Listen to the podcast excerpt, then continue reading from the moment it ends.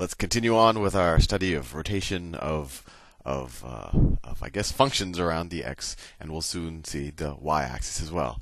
So let's let's do a slightly harder example than what we've been doing, but I think it might be obvious how to approach it. So there's my y-axis. There's my x-axis, and in a couple of uh, I think it was two problems ago, we we figured out if we had the function y is equal to square root of x. Let me try to draw it. So this is y equals square root of x. If we were to rotate rotate that around the x-axis, uh, what the volume would be between two points, let's say you know zero and some other point. Now let's just pick an arbitrary point one, and I think you know how to do that at this point. Now let's make it a, a slightly more difficult problem. Let's say I were to also draw the function y is equal to x squared. So that looks, and if this is 1, they both meet at 1, right? Because the square root of 1 is 1 and 1 squared is 1. So that would look something like this. Something like that. They should be actually symmetric around y equals x. But anyway, um, so say uh, y equals x squared looks looks like that. So my question now is, what is the volume if I were to take this figure and rotate it around. So what do I mean? So this area here. If I were to rotate that about the x-axis, what would the volume be? So now this is really the what we did just with the square root of x, we had like a solid cup, right? It would look something like this. It would be like a cup and it was solid and we were just trying to figure out the volume of it. Hopefully hopefully that makes sense to you. Now it's going to be kind of a hollowed out cup right? Because we have this inside function. And so the inside of the cup is going to be empty. Hopefully that makes a little sense. Remember, just you're just taking this and then you're rotating it around the x-axis. Well, the way to think about it, especially if you're having trouble visualizing, actually the, the solution might help you visualize it.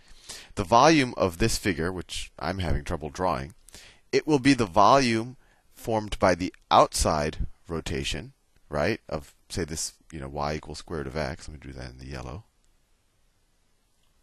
Equals square root of x. It'll be the volume formed when that is rotated around, and the whole solid volume minus the volume when minus this volume minus.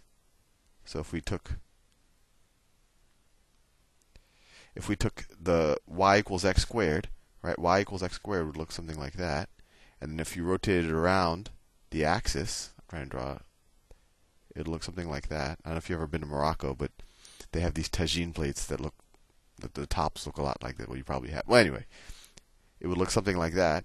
So if we subtract out this, this volume when it's rotated around, from the volume of y equals square root of x, when that's rotated, we'll get this figure that we're trying to figure out, this area when it's rotated around. And that should be intuitive for you, hopefully, because when we just did area under a curve, that's how we would figure out the area of this green area. We'd figure out the area under square root of x, and we'd subtract out the area under y equals x squared. That's y equals x squared. This time, we're going to say the volume of the revolution of y equals square root of x minus the volume of the revolution of y equals x squared. So let's let's do the problem. All right. So the total volume the total volume, let me do a good color. Blue looks good. The total total volume is going to be equal to the volume formed when we rotate y equals square root of x around the x-axis. And I said from 0 to 1, and that's because I picked where they enter they meet. Sometimes in a book or or on an exam they'll just say, oh, you know, the area between y equals x squared and y equals square of x, we're going to rotate that around, and you have to figure out well they they intersect at at one, and you could just set the equations equal to each other to figure that out. We're going from zero to one because they also intersect at zero. Right? Zero squared is the same thing as square root of zero.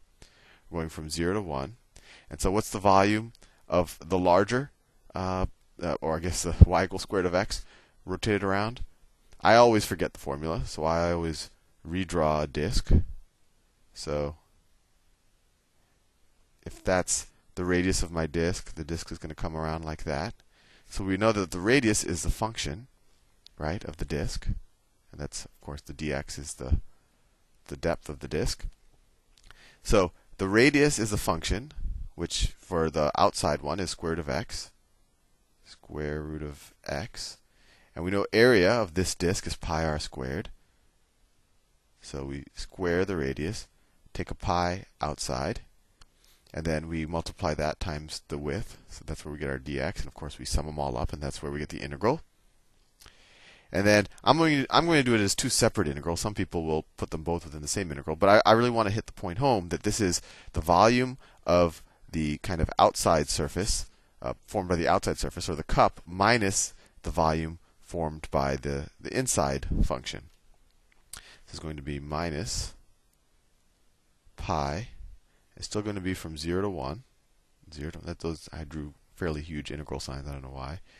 And what's the inside function? It's x squared, right?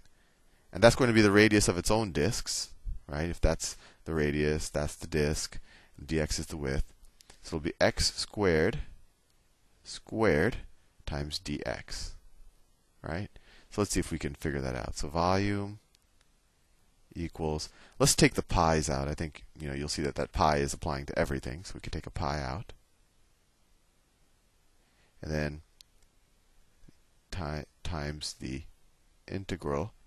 And now we can merge them back because you know integrals are additive like that. You if the well, you'll see what I'm talking about. This integral is the same thing. So what's square root of x squared? Well, that's just x. And what's x squared squared? Well, that's x to the fourth, right? You multiply the exponents, exponent rules. We have a minus sign here. Minus x to the fourth. All that times dx. We have that pi on the outside. That equals, let's keep our pi on the outside. We're going to have to evaluate the antiderivative at 1 and 0. So what's the antiderivative of x? Well, it's x squared over 2. x squared over 2 minus what's the antiderivative of x to the fourth? What's x to the fifth over 5? That's hopefully second nature to you. x to the fifth over 5. And we're going to evaluate that at 1 and 0. 1 and 0. And We're going to subtract them, right? Fundamental theorem of calculus. So that equals, I'm going to switch colors to avoid monotony. That equals pi times, let's evaluate it at 1. So it's 1 half minus 1 fifth. 1 half minus 1 fifth. And when you evaluate at 0, it's 0 minus 0. So when you evaluate 0, you get nothing.